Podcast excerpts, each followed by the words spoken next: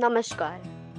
आज मैं नुपुर जोशी, आप सभी के समक्ष एक कविता प्रस्तुत कर रही हूँ, जिसका शीर्षक है ख्वाब।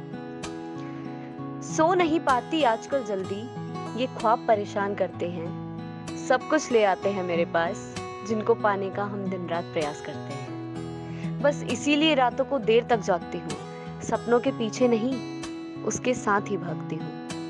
क्योंकि ये सपने मेरे अकेले के थोड़ी हैं।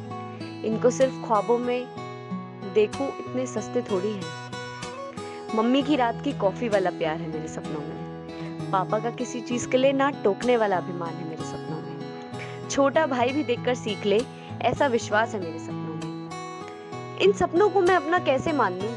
कितनों का जुड़ा एहसास है मेरे सपनों में। बस इसीलिए अब मैं ख्वाबों से परेशान नहीं कैसे करूँगी इनको पूरा?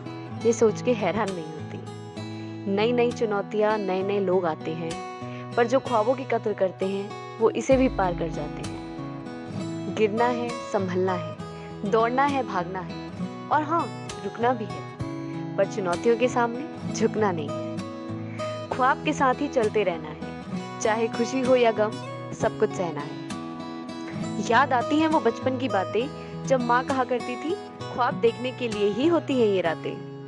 तब इतना कहा मालूम था कि इन्हें पूरा भी करना होता है? और इसी बात का विचार करने के लिए ही आदमी सोता है। तो साथ लेकर चलो ख्वाबों को। कहीं आगे निकल गए, फिर वापस कैसे आओगे? और फिर इतनी मेहनत दोबारा कैसे दोहराओगे? तो अब सोच लिया है बस, और मान भी लिया है। सपनों को पूरा करना है।